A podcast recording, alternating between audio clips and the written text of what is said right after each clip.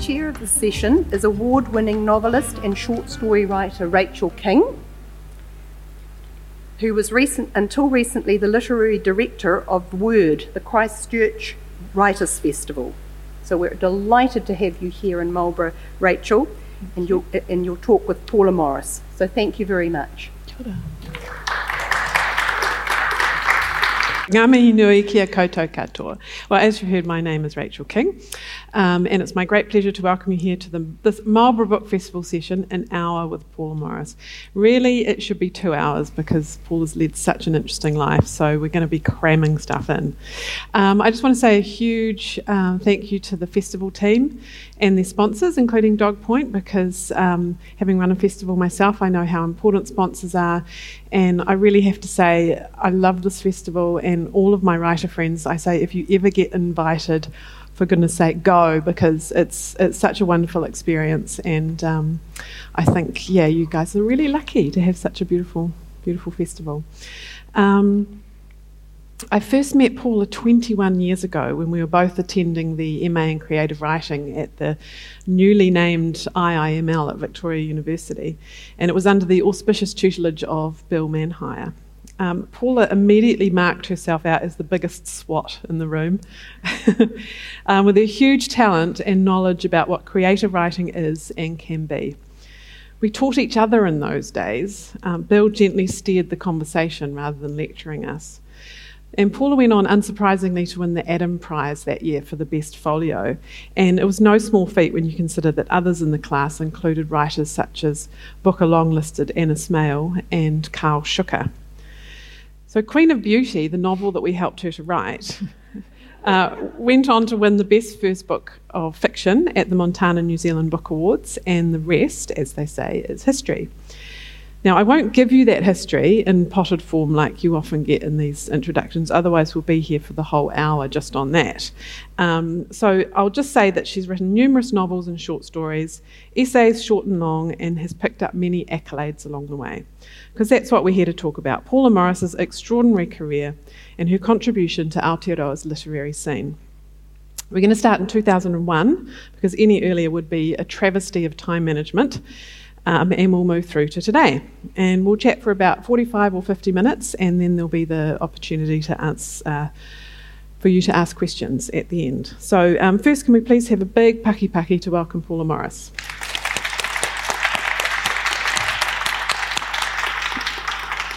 Kia ora, Rachael. You're looking quite like Kate Bush today, I must say. I'll just start wafting around Heathcliff. Um, now, this is quite nerve wracking for me because I'm chairing the best chair in New Zealand. Um, uh, Paula's husband Tom is going to hold up scorecards apparently throughout the session to tell me how I'm doing. Um, but Paula's chaired people like Nigella Lawson, uh, Karl Ove Knausgård, um, George Saunders. Who? George Saunders. George Saunders, yes. Booker Prize winners, Pulitzer Prize winners, probably. Kazuo Ishiguro in the UK. I did him there. That was really great. What was that? Kazuo Ishiguro when I lived in the UK. Oh, amazing. Yes, mm. there you go. So, um, anyway, no pressure. Um, uh, but my first question is, Paula, is can we go back to 2001? And I just want to know what made you decide to leave your quite glamorous life in America um, in marketing for record companies to come back to New Zealand and study creative writing? So the answer is I met Bill Manhire. He was visiting New York, and I interviewed him for the Herald, I think. And he told me about his MA course that he had just started. It was really brand new. And I thought that sounds really good, and it would be good to get away from New York, where it was just incessantly about working and earning money, and have a year in Wellington where I earned no money and almost froze to death. And so I applied, and Tom and I just got married, and I said, I've applied for this thing, but I probably won't get in. And of course, I did. Mm. So within a few months of us getting married, I said, We'll just go to Wellington for a year. But then that, we never did go back to live in New York. We went on our gypsy life, living in many different places. And my husband is still very resentful about it. Mm. So it is really Bill Manhire's fault. So, did you think that you would just have this year and then go back to your life in marketing, or did you see this as the first step in a kind of a literary career? I'm never very good at seeing forward or planning. or thinking ahead, really.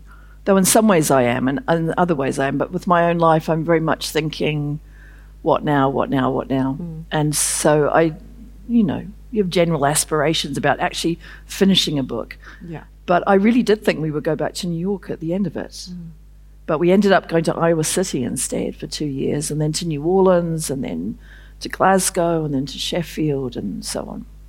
In that planning, I mean, like, this is what I remember about you is that is that you seemed very methodical. You know, it felt like you had arrived with your idea, and while the rest of us kind of flailed around, you you know you wrote chapter after chapter after chapter, and you had you had a plan, and you knew what you were doing, and then by the end of the year, you actually finished the book as well. Um, is this the way you always approach your books? Do you think? Yeah, I think I do. Yeah. I remember Carl kept saying, as the year went on, he was getting desperate. He's like, How many words have you written? How many words have you written? And it's like, it doesn't matter how many words anyone else has written, it matters how many words you've written. And just get on with it. So he wrote about 150,000. I know his book was out of control, but yeah, but I mean, my days were spent, and it was probably only five days a week I spent like this, wrapped in a duvet in our really cold house on Adelaide Road. The wind gusted through it, and the mice ran amok, and typey typing. Don't you feel we recently had our 20 year anniversary party, and unfortunately, Paula was stuck in lockdown in Auckland, so she couldn't come, which was a real shame. But don't you feel a sort of some nostalgia for those days where you could, that was your life? You just one year, you're just going to go and you're going to wrap yourself in your duvet and you're going to write, and you didn't have to think about anything else?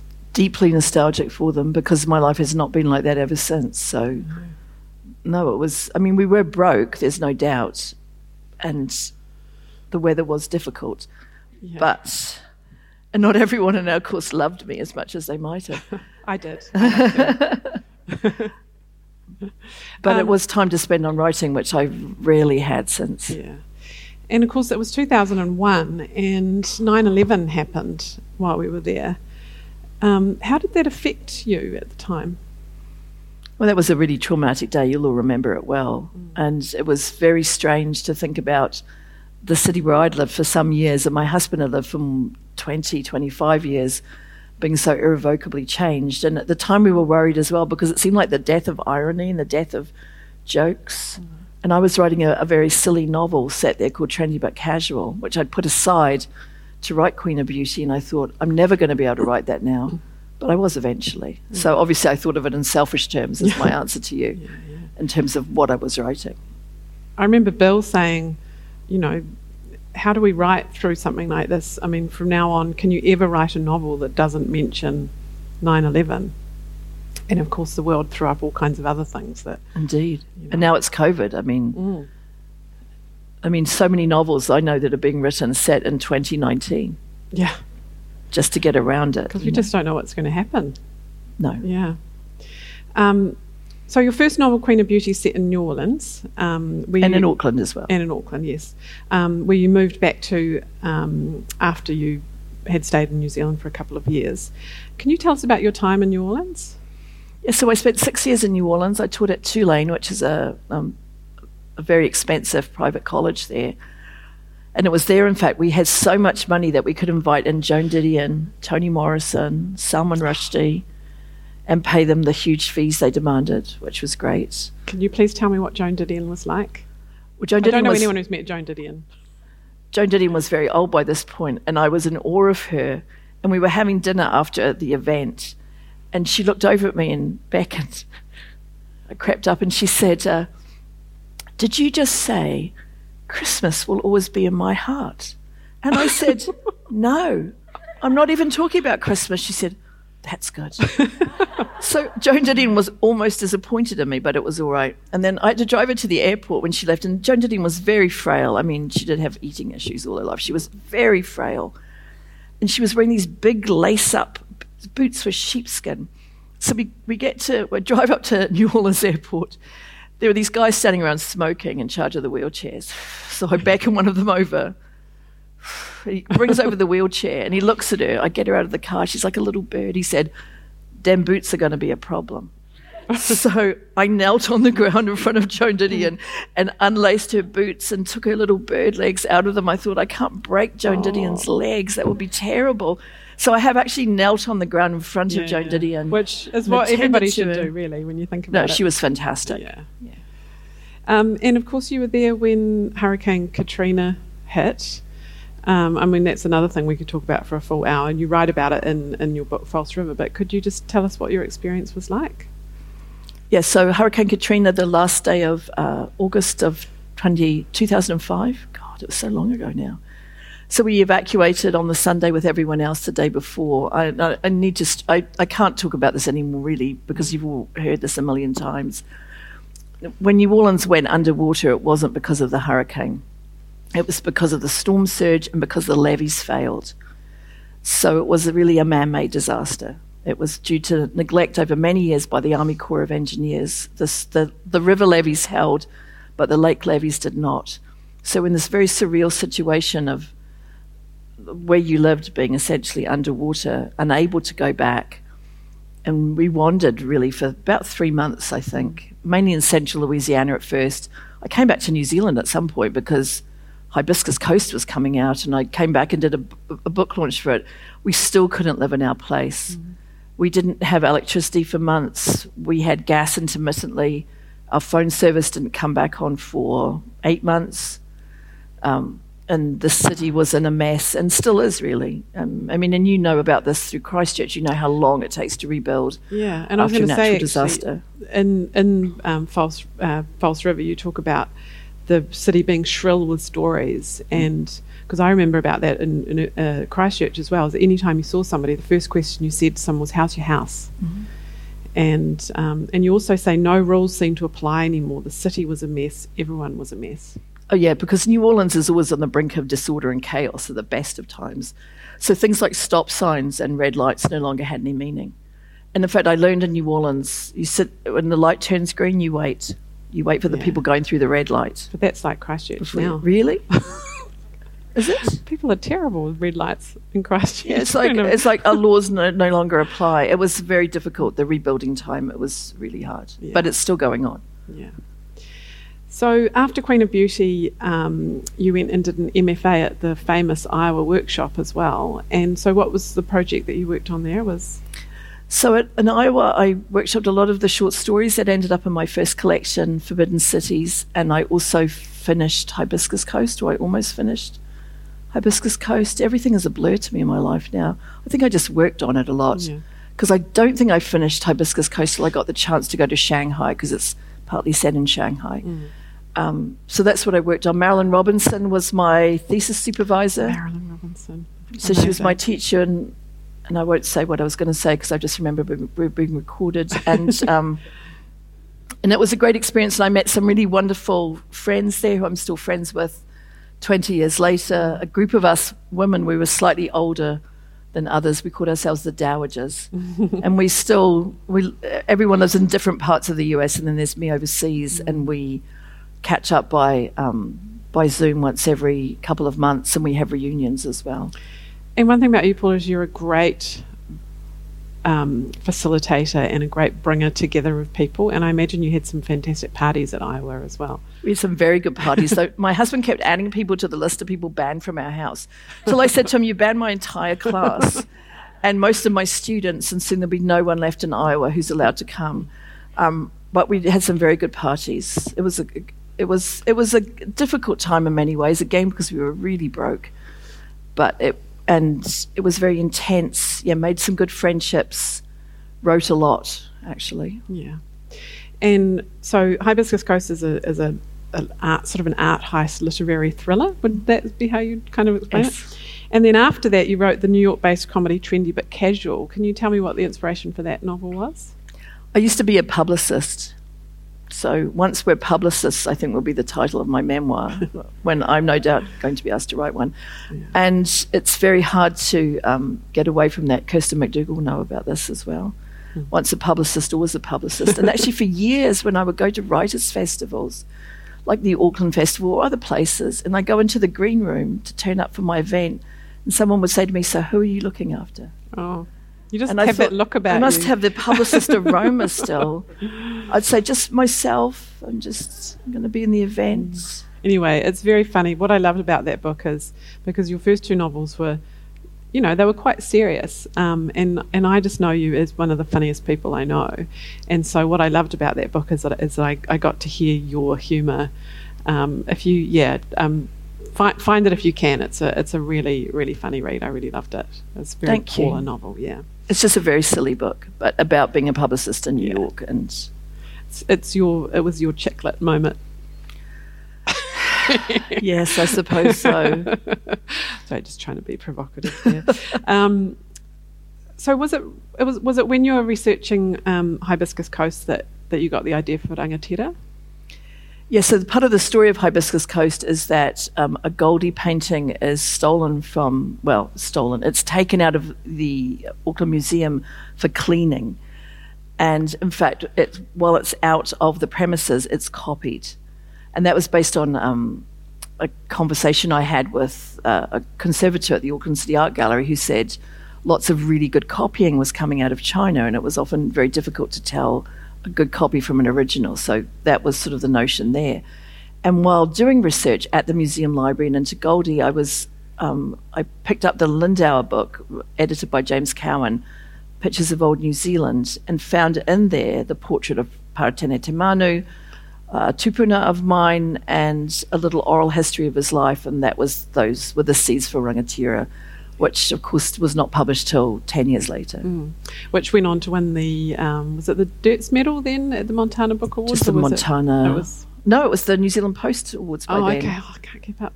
No. Um, yeah, so it won the the highest accolade for for fiction that year. Um, can you just because you said he was he, Before you ask your question, Rachael, I've got to tell you something my mother said that Yeah. night. My mother was too ill then to come with us to the to the ceremony, so my father and brother came, my sister and brother-in-law. And before I left home, my mother said to me this really wonderful thing. She said, "Even if you don't win, we'll all secretly know you were really the best." oh Which was a really good thing for my mother to say, Yeah. and it I think it was probably the best thing she ever said. But anyway, it was really, really a great thing. But she was just sort of setting me up, possibly for failure, because it is mm. really hard. I mean, all writers know, or anyone who's ever up for any sort of award knows, you can't help but get your hopes up. yeah. And yeah, I once won an award for um, being the best magazine sales rep at the New Zealand Magazine Awards, and my father said, "Oh well, it's not a book award, but well done anyway." um, can you tell us? So he, it was based on your ancestry. Could you just tell us a little a bit about your Turanga Waiwai? Okay, so uh, I'm from.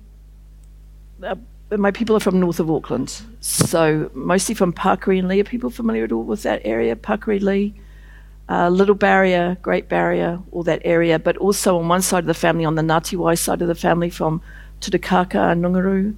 That's on my great grandmother's side. So that whole stretch of coast and islands is is Tūrangawaewae, really. Yeah.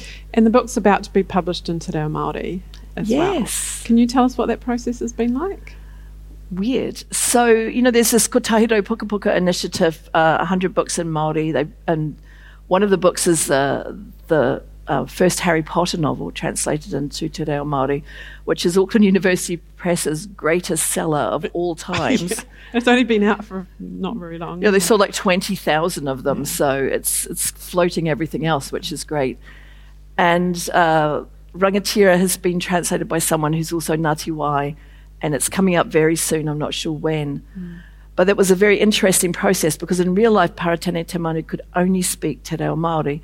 The conceit of the book was that he secretly spoke English and was writing this down, this record down in English, hmm. and now it's being translated into hmm. Te Reo.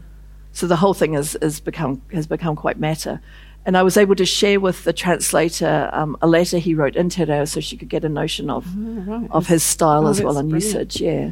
Um, just as an aside, one of the things I loved about that book too was was your humour coming through. You know, you gave your sense of humour to your ancestor as well. I thought he was very dry.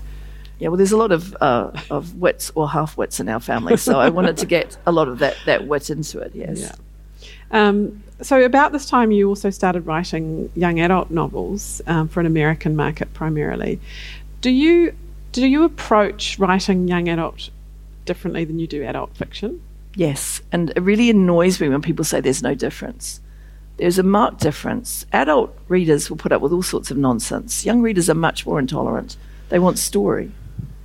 and they- they're also really narcissistic, so they don't want old people in there at all. I'm often reading people's manuscripts, and they're like, and then the mother figure will be really important. It's like, yeah, no one wants to read about the mother. Okay, they want to read about the teenagers. I got into it because I was already ghostwriting in that area. I'm, some of you know I, I have made. Well, when people say, "Oh, Paula, it's so long since your last book," I'm like, actually, I've written five in that space because I ghostwrite so much YA for other people in the states. And you've got confidentiality clauses, so you can never Yeah. tell me what who who No, they are. And people I, always oh, asking me. I'm ah. like, I can't tell you. I sign contracts. And in fact, I just recently did a, an outline for someone, um, a, an old client. So they'll pay you just to come up with the idea for the book. So they'll say, so the premise is, you know, Rachael King lives in Christchurch. Uh, hijinks occur. There's a happy ending, and so, and then I write a ten-page outline, and then someone else writes the book. Um, so I just did that recently. There's a great story in um, in False River where where somebody's commissioned to come up with these ideas. And can you just tell us what they come So up with? So there's a story called Premises, and it's about being commissioned to come up with ideas, and all the ideas are just Jane Austen novels with different numbers of sisters and different numbers of suitors, weddings, letters, old houses, and then finally they come up with Wuthering Heights and Jane Eyre, and yeah, because the company doesn't quite like it. Yeah, I've had many of those experiences. So writing my own, I thought, well, this, I know how to do this, and also I've got some books that editors can see to show that I, I, I've written them. Um, so I wrote four. Uh, two set in New Orleans, one in New York, where I went to university, which is allegedly the most haunted city in Europe, and one in Rome. So they're all supernatural mysteries, and they were very enjoyable to write, and yeah, and hard to and write. sold incredibly well. Yeah, the first one. Ruin, sold over 300,000. It's, yeah. it did really well. Um, but, you know, you only have so much energy in your life Yeah. and so much time. Yeah, yeah, as well. I know I can relate to that. Um, so you you had the Forbidden Cities short stories as well, um, but you've also contributed to, edited or co-edited many collections, including uh, last year's A Clear Dawn, um, new Asian writing. Um, why do you think, or how important do you think these kinds of anthologies are that you've? So, Ko Aotearoa Tātou was the other one. Or why do you think these are important? These anthologies. Anthologies are a really good way of bringing together established and emerging writers often. So I'm working on one at the moment of contemporary short Maori fiction, which brings together established emerging writers. The one you mentioned, A Clear Dawn, was about fully about emerging writers. It was the first ever anthology of Asian writing, Asian fiction, poetry, and nonfiction in New Zealand, which is crazy given the amount of talent we have. Mm-hmm. And they're a good way of people, firstly, of people sampling a whole lot of writers. It's also provides it also provides opportunities for writers who other editors and publishers and agents and festival directors will come across mm-hmm. while looking in, in an anthology rather than waiting for a whole book. It was beautifully produced as well. That that actually they both were. Um, uh, Canterbury University Press published. Otago. Ko, ko, Oh, oh, sorry, Otago. Yes, Otago. Otago? Aotearoa Tātou, um, and Auckland University Press with the with the Clear Dawn. Alison Wong and I edited the Clear Dawn and we're very proud of it. It's, there's 75 writers in it. It was a huge amount of work. It was way too much work. And we had a, a weekly Zoom. She, Alison's in Australia and I, I'm in Auckland. We had a weekly Friday afternoon Zoom where we would go through things, whether it was editing pieces, going through our introduction. It was it was a very intense relationship. And then a year ago, we toured the South Island. We toured, went to Arrowtown, Wanaka, Dunedin, and Invercargill, because the Asian New Zealand Foundation said, if you go to Southland, we'll give you money. We're like, we are there. And, they came to Word as well in yeah, we, that's right. And I was supposed to come to that, but of, as usual, Auckland was in lockdown. That was really great, great, except my husband got tired of Alison and me in the car talking nonstop. but aside from that, it was great. Um, and you, your story, False River, was shortlisted for the Sunday Times Award. Yeah, so in the U- UK, they have a very lucrative £30,000 short story award. And so my story, False River, that is the title track of that collection, uh, s- set in New Orleans um, after the storm, because everything in New Orleans is before or after the Yeah, storm.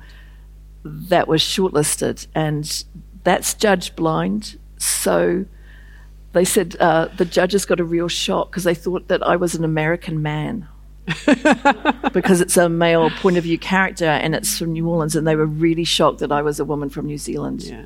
I think they were slightly annoyed because women were dominating. The, in fact, I think we were all women that year, Wow. possibly. But they Wow. had been convinced that I was an older man from America. So that's my other They thought they were being diverse by having you in there. um, so, can we just talk about craft for a minute? Um, so, you recently said I, I, I s- sneakily listened to something, a talk that you gave recently at the Auckland Art Gallery. Um, and you recently said in that talk that ideas are the enemy of the creative writer, particularly the apprentice writer. Can you expand on the idea of why you think ideas don't make stories? Yeah, and also I gave a, I recorded a TEDx talk um, this week about this Oh, similar right. thing actually because I was coerced into doing this for a school, and it was yesterday, so I couldn't do it in person, so I had to record it, and uh, it was about how imagination is really important, no matter what your endeavor you are in in life. If you work in science or in business, whatever you're doing, the imagination, imagining what could possibly be, imagining what's not there. And sport as well, and talked about Edmund Hillary and Tenzing Norgay climbing Everest. You have to imagine it's possible in order to do it. Uh, much more compelling than ideas. I think people get really bogged down with ideas, with inspiration, with the light bulb moment, which we all wish happened to us every five minutes. But in fact, often imagination and collaboration are much more important parts of the process. Hmm. And I was talking to a lady here who teaches young people, librarian, overseeing the work of young people, and they often get very bound up in the idea. So their idea is suddenly there's a lockdown here, zombies are at the door, we all have to hunker down. That's the idea. But there's no story yet because there are no characters. And the, the characters in the story are the much more important thing. So I, uh, my teacher at, at Iowa, the late Frank Conroy, said, ideas are, are great, but they'll only get you so far. And I think often we put too much emphasis on creativity and ideas rather than on imagination and um, And cra- dreaming. and craft as well. well, I mean, yeah, obviously. I, I kind of get the sense with a lot of your work that you kind of you build a story from. I- mean, that's the kind of what I got from, from that talk was that yeah, you don't say, "Oh, I'm going to have this idea and I'm going to um, I'm going to write it," but more you you you build it from the ground up. I talk about that quite a lot with with student writers that often you're just gathering things along the way. I talked about this with Ian Wedde briefly yesterday, though I think it was after the session rather than during it. I said to him, for me, going to this Anselm Kiefer exhibition at the Royal Academy in London in 2014 led to stories like The Three Princesses. Hmm. It led to the story in some way, The Third Snow, not directly and literally, but seeing Anselm Kiefer's work about European forests maybe unlock something or turn something in my hmm. mind. So then I'm thinking about the forest, the fairy tale, the hmm. European darkness, and how I can play around with it. And often it's a, you know, that's one of the elements, but it might be something else. In the case of the three princesses, it was us staying in a hotel an Estonian seeing a particular print they had on the wall of a, a, a famous painting of, of three women, um, grand or archduchesses of Saxony, with these very elaborate blonde plaited hairdos. So it all kind of goes into the tumble dryer of your brain. And then eventually certain things coalesce together. So it's not about one idea, it's about many different experiences and thoughts and, Connections. yeah, connections. I love what Michael Chabon says about each of his books. Starts with a yearning. Well, that's the whole Robert Olen Butler thing as well. So, Robert Olen Butler, the American writer and a nut, I'll say that on record, um, has a book called From Where You Dream about the writing process. And he says art does not come from ideas, it comes from the white hot center of you. Mm. So, it's what are you passionate about? What are you really interested in? What drives you? But the yearning is a big thing with him. So he mm. won't let students in his MFA course at Tallahassee, I think, workshop unless on the front page he can detect the yearning. And I met some of these students once. They said, Oh, we've been in the course for over a year. We still haven't been able to workshop anything. There's insufficient yearning. And I thought, this is a good ruse. I should be saying this to my students. Uh, sorry, insufficient yearning. Come back later. But I do see what he's saying. It's like, where is the passion here? Where is the conflict? Where is the desire? That's what he wants to see in there. Yeah. I mean, I, I often think of yearning too as just being you have this thing that's just out, just there, and you, you, you kind of, you're sort of straining towards it, but you don't quite know what it is, and that's that's what you're kind of working out on the page as well. No, absolutely. Yeah, you don't think it all and then just write it down. It's the process of writing that where things arise and come to the table. And you said in that talk that you tell your students to stop thinking so much. Oh, I'm always shouting at people to stop thinking. I, I said a little exercise, so I'll say just write down everything you associate with autumn, everything, good and bad. And some of them are sitting there. I say, stop thinking, just write, write anything. It doesn't have to be right, just write anything down because they're overthinking. Mm. And that's when they get themselves into places where they can't write yeah. because they're too busy thinking and not actually just writing. And it's a lack of bravery, I think, because as we know, in all artistic endeavors and in scientific ones as well, and in business ones, there is trial and error. You try something, see if it works. Try Mm. something else, see if it works. You can't wait till the perfect thing happens. Mm. And what about the role of the subconscious? Because Norman Mailer said something interesting. I think he called it the unconscious. You have to pamper it like a racehorse in order for it to do do its work. Well, my unconscious is so out of control. Sometimes I'll tell my husband a dream I've had. He says, "Please seek professional help," because it's really. But I do think it's writing is your. Or, or Sorry, um, I'm just thinking about the dream you were telling us about this morning. We were all staying in a house. Um, Sue was there in Chris McDougall, and we were kind of sharing dreams this morning. But I won't get you to share yours. Sorry. I've already forgotten it. Actually, my, my my unconscious has moved on.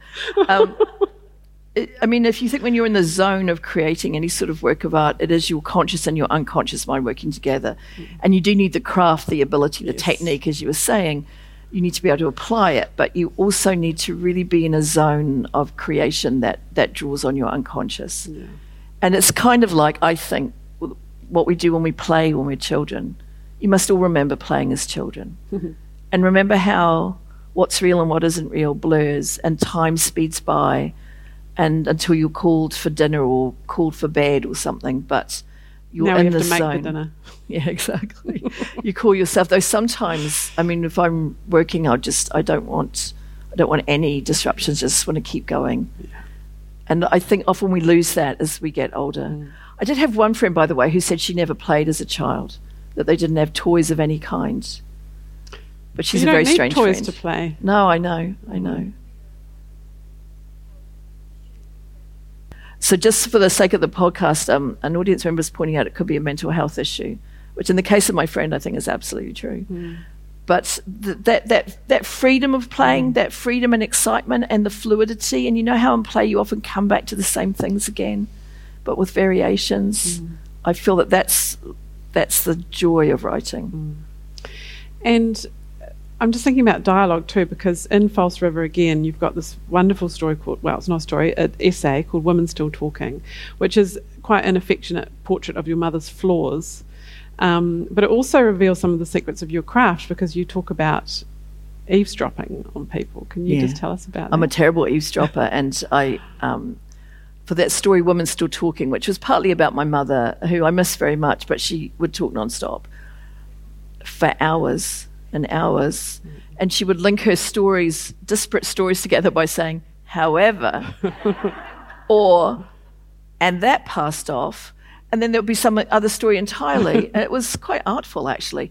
But I would, um, I still tend to have notebooks. So if I'm sitting at a cafe, or in this case on a train for that story, I was sitting on a train across from women um, in a group, and then a, another woman who they didn't know sat with them, and then they all talked.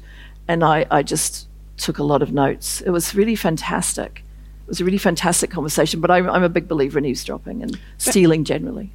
But how do you turn those eavesdrop conversations into into fiction that is something interesting that people want to read?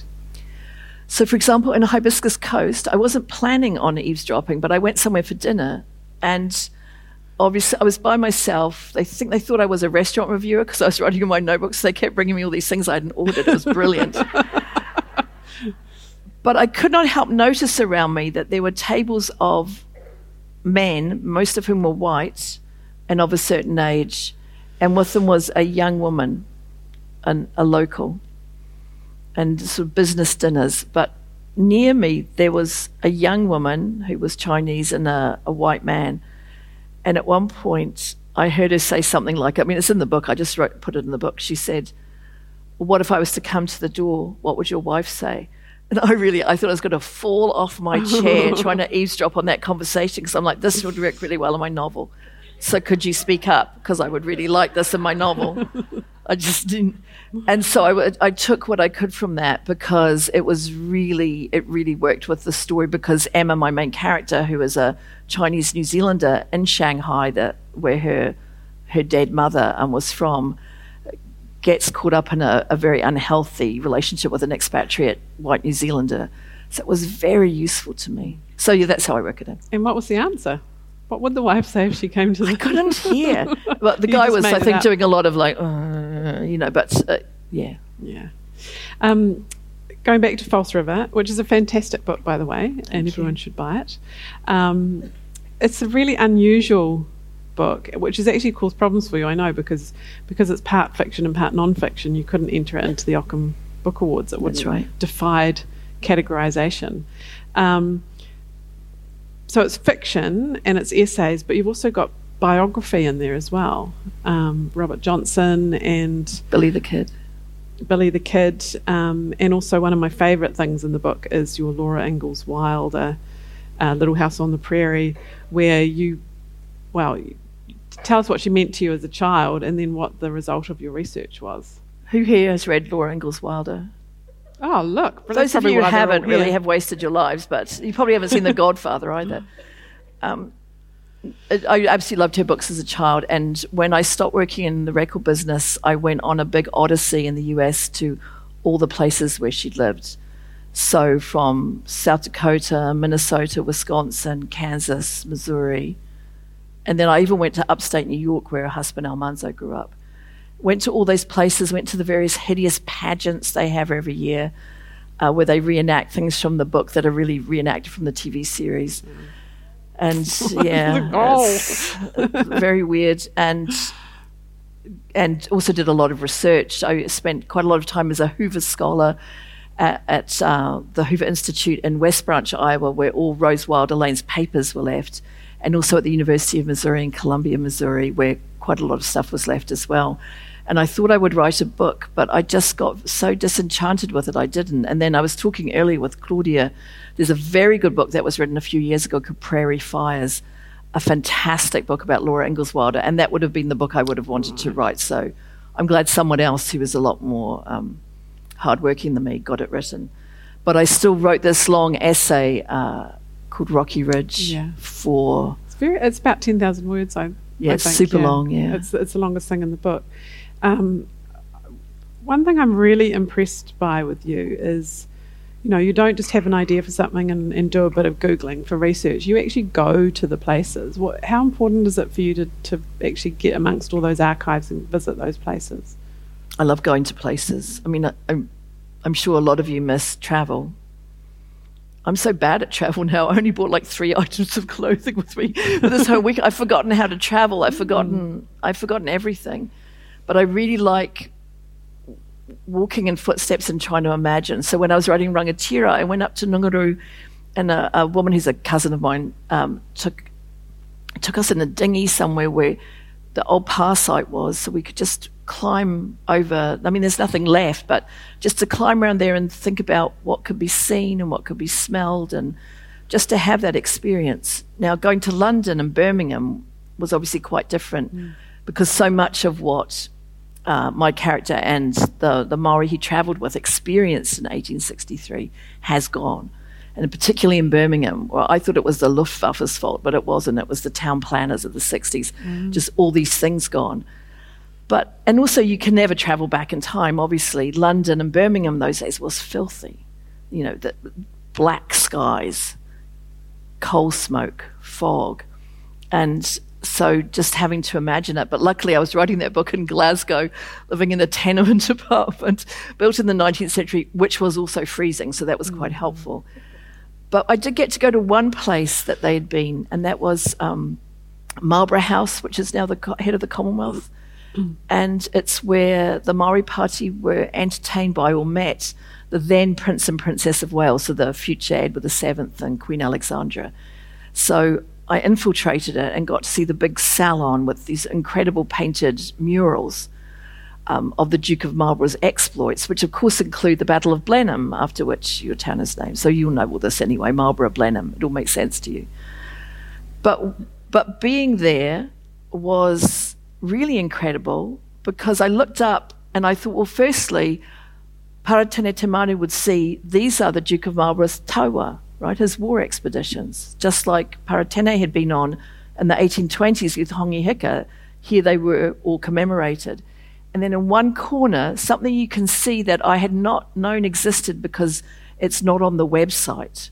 And in fact, I don't even think it's in the brochure that they, you can get, is a black face, a young black man who was either the, the Duke's favourite steward or slave or slash slave. But I thought, I bet you that the Maori Party would have noticed that dark face staring down at them, the only dark face in the whole place. I'm sure that they would have noticed that. So I was able to write it into the book. Mm-hmm. That was something I only knew about because I was because there. You went there. And yeah. to think uh, them seeing it. So I like that kind of thing. Yeah. And I mean, you, you, write these kind of mini biographies of people. You, you were also very interested in Jean Rhys for. Oh, I'm still. Time, and you you're still working on that? So I'm trying. I, Kirsten was talking about writing a play. I'd like to write a play, but I really don't know how. So I've just been thinking about it for about five years. But there was a summer that Jean Rhys spent in the south of France, and Tom and I have actually been to the house, um, which has really high gates. We were climbing the gates and hanging off them and peering over, which is something I did um, in Rome once. Do you, have you seen the film Roman Holiday? You know where Gregory Peck's character is living, and it's still there, but it's got gates. So I have lain on the ground trying to see under the gates and just hoping someone will come and say, Would you like to go in? But no one has said that yet. Um, but with Jimmy, she spent the summer as a ghostwriter. This is all absolutely true. Um, in the south of France, this mansion in uh, uh, Juan-les-Pins, and before she was Jean Rhys, when she was still Ella Lenglet, and the woman she was writing for, this very rich American, was the mother in law of Rudolph Valentino. And just everything about it is crazy. This woman believed that if you'd had a past life as an Egyptian, probably Cleopatra, right, then you should decorate your house in an Egyptian style. And so Jean Rhys was trying to write this book with her. So for I've done a huge amount of work on it. I've even been to the um, archives in Tulsa, Oklahoma. Yeah, we've been to Juan-les-Pins. I've spent a lot of time at the British Library because Jean Rhys was a chorus girl for a while. So I found a recording of the star of the show she was in and with the chorus singing in it and listened to it. And Amazing. I, d- I love all that stuff. But eventually I, I will do it. I'm just not sure when. Yeah. Great. And then, of course, another writer you weren't interested in was Robin Hyde. So, Shining Land for sale out in the foyer. Um, it's a beautiful book. It's a collaboration with the um, with the photographer Haru Sameshima. Um, and did anyone come to Paula's um, lecture the other day? Which was absolutely fascinating. Um, so I won't dwell on it too much because you did a whole hour on it, but it's a gorgeous book. Um, so, but what I'm interested in, what you didn't touch on on your lecture, was you say of Robin Hyde that she was quote vivid and roaring all the time, waiting too much, too wild. Sorry, wanting too much, too wild inside. I try to douse my own wildfires. And I just want to know why you try and douse your own wildfires, but also how did you identify with her and what parallels did you see? Rachael asked me yesterday, I think. I think you asked me. You said, "Will you work at the University of Auckland until you retire?" Which instantly made me want to kill myself. But yeah. anyway, and I said to her, "No. At some point, I will be walked off the premises, escorted by a security guard holding a box of my possessions." And I think that's probably how I will leave the university, because really, at some point, the good plates are going to rack up. Um, but yeah, because I can't always control the fire inside. Mm. And you called yourself a difficult woman. I am a difficult woman. Mm. Um, and you said you're secretive. I'm really secretive. Can you tell me some secrets everything I've said is, is untrue today. You, you say I work too hard and achieve too little. I mean, it's really interesting for me to, to find these insights into you, who I've known for so long, um, in this thing about Robin Hyde. You know, you just kind of sneak them in there, almost so that people won't notice, but you've kind of. But you guys know I work too hard. I mean, I've had four sessions here before this. So people ask me, have I had a nice time here? The answer is no. Because I've been living on my nerves the whole time, you know? And just, it's too, I mean, tonight I have to write a reference for someone, tomorrow I have to be interviewed, then I have to give an hour long webinar for someone else. It's just constant. And sometimes I think I'm going to crack. In fact, I think I threatened it last week. I said, I'm going to crack. I'm going to crack. But I didn't crack. Yeah. Onwards. Anyway, it's a it's a wonderful book. I'm one of my Thank favourite you. genres. I think is literary essays that also investigate the personal as well, and that you know that perfectly fits there. As do, you know, I could go on forever about False River because there's a gorgeous one about um, about heroines who are sick in in books that you read, um, but also drawing parallels with your own life and your father's illness. It's I That's called Sick Notes, that, that essay, which is hard for me to read now. But because I read so much growing up, like what Katy did, Heidi, the Chalet School books, where the heroines were sickly, and I just really aspired to be carted around in a bath chair, being attended to. Unfortunately, they tended to just have a lot of fresh air and then recover. Remember, they were all sort of. It's like, oh, look, Clara can walk after all. I'm like, I would stick in the bath chair if I were you. I'd be Elizabeth Barrett Browning, languishing for years and then getting married and going off to Italy, and there's nothing wrong with her. You know, but all those years, and I could see why Well, because. you can have a rest when you're sick, can't you? That's I know, I kept hoping I'd get COVID to, because, Yeah. you know, just to have a rest, but no. So Paula is the hardest working woman of New Ze- in the New Zealand literature scene, I have to say. And the thing is, you do so much for so many people, and I think people don't realise as well just quite how much you do do for us, for everybody. Um, there's just a few of your projects that I'd just like to quickly talk about, and then we'll have some questions. But um, the first is the um, the Aotearoa, oh, sorry, the the Academy of New Zealand Literature. Can you just tell us a little bit about that quickly? So you should all go to the website, anzliterature.com, for latest on contemporary New Zealand writers, mid career and senior writers. So we have features, we have fantastic interviews, including a great one with Pat Grace uh, that Adam Dudding did a few years back. And we've been running reviews as well um, since lockdown, though I don't know how much longer we'll do that. Uh, and then in the our backroom work is we do things like ebooks about our writers that go to festival directors around the world to try to get New Zealanders more opportunities. And we've just done an ebook where New Zealand writers writing about Japan. We have it in English and also in Japanese. Um, I'm going to be in Japan in October and I'm going to take some printed copies with me, but also it's an e blast that can go to all teachers of Japanese here in New Zealand and also to anyone interested in uh, New Zealand literature in Japan. Yeah, and and you do a lot of the stuff in your own time. You don't get paid for it. Um, you you worked. Uh, you were on the board of the Maori Literature Trust for a while, and now Five you've- years. Yeah, and now you've set up this really fantastic website, the Maori Literature Hub. Can you just um, just briefly tell us what, what it is? But also, I'd love to hear about what you think about what it's like to be a Maori writer in 2022. Okay, so Wharerangi is it's which is a type of storehouse and a platform. So it's maorilithub.co.nz. And it was because I was teaching at the National Maori Writers Hui, and I found out that nobody knew anywhere to send their work, and nobody read anything. So people had no idea of landfall, say.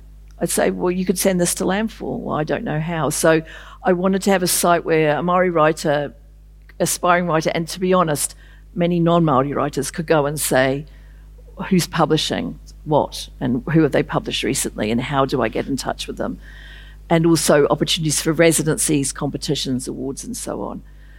But to, to be a Maori writer now, well, it's both an exciting time and it's very frustrating. I was moaning to Rachael earlier that for those of us who are Gen X, so if you think the novelists, Maori novelists of the Gen X generation, me, James George, Kelly Ana Morey, Alice Tawhai, who's now written a novel, um, a bit younger than us, but Tina Makereti, we get quite overlooked in things. And in fact, there was the Kupu first Maori Writers Festival in Rotorua, And I rang them to say, could I do something in this?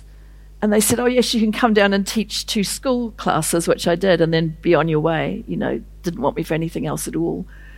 And you often feel like younger writers coming up have not read your work or know anything about it. So often people. Whereas they might have read Patricia Grace. Yeah, they've read Patricia and Witi, but then they'll say, oh, all the old style work is very rural and marae centric. It's like, well, you, you need to read Queen of Beauty or Hibiscus Coast or any of my stories. And you know, remember when Keri Hulme, uh, I don't know if you remember this, she was nominated for something called the Pegasus Award for Maori writers back in the 80s, and C.K. Stead came out guns blazing to say, well, you're not really, you know, she's writing a novel, that's not a Maori form. And yeah, no, he, he was mm. charming on the subject. Mm. Nowadays, we have a new generation who are saying the same thing. Are you writing a novel that's not really a Maori form? So we have the same kind of reactionary um, comments and impulses, but now directed from a younger generation who are very hot on what is and what isn't Matauranga Māori. And uh, obviously we persevere, but it's, I think it's a strange time in that way. Mm. It is a strange time for us. I think sometimes, I mean, you're not afraid to speak your mind, and sometimes you inadvertently cause controversy. And um, sometimes on purpose as well. yeah. Yeah. Um, do you think sometimes the work you do is misunderstood?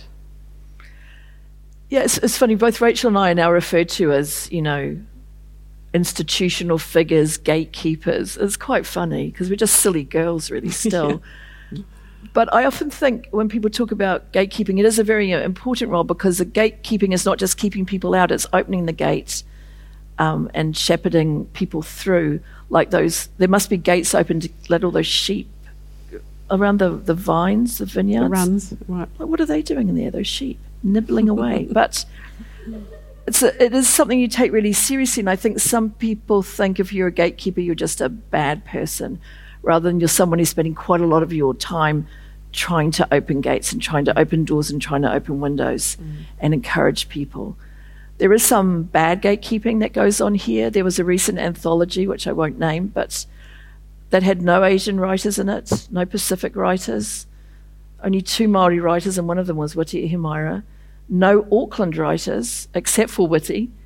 And it's like, I think when you are in that position of gatekeeping, it's incumbent on you to really do the work and to realize that you don't know a lot and that you have to ask. You have to ask for help. You have to collaborate. You have to reach out. Mm. But I think people think you have more power than you have. They think you have more money than you have. And they don't realize how much is done for free, often by women, actually, and often by women of a certain age. Mm. That's why I'm leaving the New Zealand Book Awards Trust after five years. I just left the Maori Literature Trust after five years. Those are five years of hundreds and hundreds of hours of unpaid work. Mm. And at some point, you, you really want to step away to let someone else do it. Yeah. Um, it's interesting in your book Shining Land, um, Frank Sargeson called Robin Hyde a, a, trying old thing when she was Iris Wilkinson, and a silly bitch when she was Robin Hyde as well. So, yeah, the boys' club were not always very helpful to Robin Hyde. Um, but all literature scenes are petty and nasty. All literature scenes everywhere. Probably all art circles are. You know, keeps life interesting. It does. Um, Kirsten said something funny uh, when we were talking about uh, Pat Grace last night, and I said, you know, having all those children and jobs and writing. And Kirsten said, when did she have time to be having arguments on Facebook and having Twitter feuds? it's like, exactly. Yeah. Pat did not make time in her life for those things. I mean, obviously they didn't exist, but it's easy to get drawn into this kind of thing, and it is just a waste of time except that the generation before us just wrote letters to the listener backwards and forwards. It's the same as a Twitter. That's true. Twitter spat, but it would just be a lot slower and longer. Yeah. Um, do we have any questions in the audience? Everyone's terrified I'll be mean to them. No questions? Um, right. Well, while you're thinking about your riveting question that you're going to ask, um, if an alien came down to New Zealand right now and looked at the New Zealand literature scene, um, and I'm not just talking about the, the Twitter spats, but um, how would you describe it to them? What would they find? I think we're at a, uh, we have many new and interesting voices emerging. We have many smaller presses, independent presses, and independent initiatives bringing a wider variety of books. If I'm thinking about fiction here and poetry in particular, we've always had strong non-fiction publishing. So, I mean, if you think for the Ockham New Zealand Book Awards, maybe in total 180 books were submitted last year. And that's just books for adults. And that's just books that the publishers think have a chance at the Ockham New Zealand Book Awards. So mm. a lot of really wonderful publishing will not be included in that. And if you look at the shortlist or even the long list this year, a wide range of publishers from very tiny operations to multinationals. So I would say this is a time of growth and change and transition. Mm. I know that publishers are still desperate for a wider diversity of voices and are very keen to nurture new talent and not just young talent because you're never too old to write a book. You might be too young to write one, but you're never too old. So um, new talent can emerge at any age, or and so that's good. I would say there's still not enough opportunities for fiction writers here. If you live in Australia, you would have a zillion percent chance more of, of getting your book published. Um, and in awards, lots of awards. Lots of awards. Well. I was reminded of this because I judged an Australian historical novel competition two years ago, massive amounts of money involved. And for that, actually, there were about 180 books. So maybe I'm just making up this 180 figure. It's just in my head. Mm. Of it was open to New Zealand writers as well. I think there were five New Zealand books, and the rest were Australian. Mm. And they were all books that had been published in the previous year many with good presses. I mean, some of them were, were nonsense, but mm. There was a, a, solid chunk of historical novels, like maybe 80, that had been published with, with good publishers, well written, well presented. It's a, I mean, it's a bigger market, but I think we are still very much at the mercy of our small market. Here. I think we could probably count five New Zealand novels that would be eligible for that this yeah. year. Do we have any questions yet? Don't be shy. No. Oh, yes, here we go. There's one here. Is Good. it in the um, middle there? Just wait for the microphone. If you guys, if you want to, um, to hear my Shining Land talk, it was recorded as well, and it's there's visuals with it too. Kia ora, Paula. Thank you. Um, why do you ghostwrite? Oh, for money. do we have another question? That's the only reason. There's another question just here. Paula, I quite enjoy the Gen X as being the forgotten generation, actually, because um, all the arguments are about the millennials versus the boomers. I know, it's boomers weird. versus millennials. I'm it, like, what about us? It's just so weird because actually, you know, we're quite important. We're just laid back.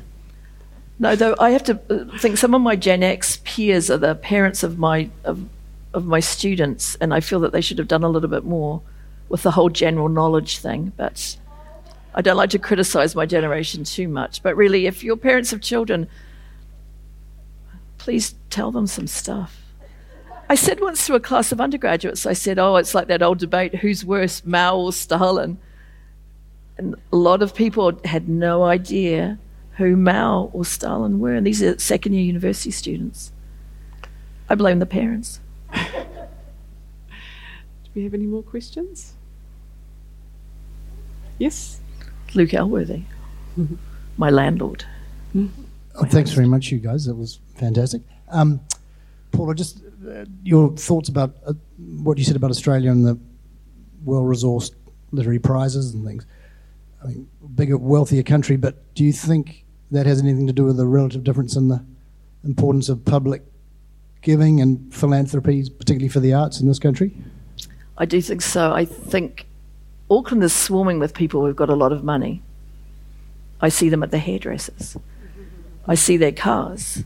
I know people got lots of money and they're still quite tight about giving it or sharing it. And it doesn't seem to affect visual art the same way it affects us in literature, perhaps because then they don't have something to show for it you know, though I would be happy for them to hang my book on the wall and I could do a special framed edition for them if they wanted, mm-hmm. If that would help at all. Um, in fact, that might be an idea for all art, of us. Mm. So, because, you know, someone might be, buy one less painting a year but be able to sponsor a book award for decades. We still don't have a sponsor for our general nonfiction award at our at the Ockham New Zealand Book Awards. Now, if you think non-fiction publishing is excellent in this country, really, f- from from the essays and memoirs to histories to you know book like uh, books like um, Dave Lowe's on climate change, which won best first book in that category this year. Vincent O'Malley won uh, best book. Pat Grace's memoir was a finalist. Really great books, but who? Where is the person who will step forward? Just we're not talking a lot of money here, relatively speaking. If there's anybody here who has a spare 15,000 a year, Or really 20, okay. oh, sorry, 20 a 20. year. a lot of expenses. but, I mean, that's why we have so much money for the Fiction Prize because one woman, Jan Medlicott, through the Acorn uh, Trust in Tauranga, donated in perpetuity. She put her money down because she loves to read. She loves fiction. She loves New Zealand books. And it feels to me like there should be more than one or two people like that. So, so the question is saying that, you know, should we feel sorry for rich people? I think, to summarize. It's because recently the Academy um, didn't get the funding it was hoping to get. And so one of my friends said, Oh, don't worry, I know loads of rich people. I play golf with them. Uh, I'll just ask them. And she, she got back to me. She said, This is much harder than I thought. She said, Apparently, no one is interested in books and writers. I'm like, mm hmm. But what I found was that a lot of them would give $5,000, and I realized $5,000 for a very rich person is like $20 for me. It's like if someone really wants money, I'll give them $20, and I feel generous, but it won't really hurt me. So I think for them, I took, I got in a lot of five thousand dollars from people. Oh, that's fine. I can make it. I can make it last. Um, but I think maybe our literature still suffers as well from some element of the cultural cringe in some circles. We're not seen as glamorous as anything Look international. how glamorous this is. This is why we're so grateful to the sponsors of this festival. Absolutely. I mean, we can't really thank sponsors enough because once they're really willing to support our literary culture, especially by giving wine, which I feel is a, an ideal sponsorship, it's it's really really important because otherwise these conversations couldn't take place, mm. and otherwise our writers would be even more bitter and, and dishevelled than they already are. There's. One Um, more yeah, I'm going to pull you back to the to the YA because it's close to my heart. um, if, we go back about five years, there was um, a really, really strong uh, YA presence of writing in New Zealand, and I think that that's sort of dropped. In, in the last five years, we've still got um, writing that's maybe for the year seven to ten group, but yeah, junior they've fiction. yeah. forgotten about the YA for the where the where that reading falls off. But I should which say to you, it's not that they've forgotten about it; it doesn't sell well enough here. oh, Don't forget, is okay. that we're competing with here. Yeah. Any author is competing with everyone else writing in the English language. And the big series that come out of this, particularly celebrity authors out of the UK and the US, they're selling. But YA doesn't sell enough for publishers to want to take a risk on it, local YA. okay, so Everything is always comes back to what do people buy, and I say this about short stories all the time. At any given point in New Zealand, there is a short story competition going on. You're probably all entering one as we speak, right? Secretly on your phones. And yet, short story collections don't sell very well, and neither do short story anthologies. And I think they should make it a, a requirement of entry to any competition that someone has to show a receipt for a short story collection they've actually bought, mm. because we want to write them, but we don't want to actually read or buy them. And if we want there to be more short stories published, then we need, as consumers, to go out and buy them or get them out the library, which also helps. If you know there's a big demand at a library, though, obviously as authors we always prefer that hard two dollars coming through our royalty statements. But mm. what can we do to support this? If we want more local YA, then we absolutely need to encourage our young people to read it, which means buying it for them as Christmas presents and seeking it out and asking for it at bookshops. And so that message goes back through sales reps. You know, Can I just soapbox for a moment as well? yes. In Yeah. Australia, they actually have a quota with schools about a percentage of books that they have to buy that are Australian books. And New Zealand has nothing like that. Libra- school libraries don't get a separate ring fenced funding. They have to it has to come out of their general funding. So there are actually ways that the government could help New Zealand writers write YA and actually for it to sell, but it's not happening. Um, now, um, It's actually five past, so we're going to have Oh. to wrap, wrap that up. Okay. Um, but yes, thank you. It's, I told you we could easily talk for two hours, and instead we talked for one hour. And I'm my mother's minutes. daughter, after all. Um, it's been really great, um, Paula. You've had such a amazing career and life so far, and I know that you know I, we've got many more books in, in the future. There's a new novel apparently she's been working on that I'm really excited for. Um, thank you for everything that you do for us and for all the, all writers and readers in New Zealand. I really really appreciate it, and I'm sure everybody here does as well. Ora, Rachael. So, and uh, Paula will be signing her books out um, out in the foyer afterwards. So please please buy them, and if they're not on the table, then then seek them out elsewhere. Thank you, Paula.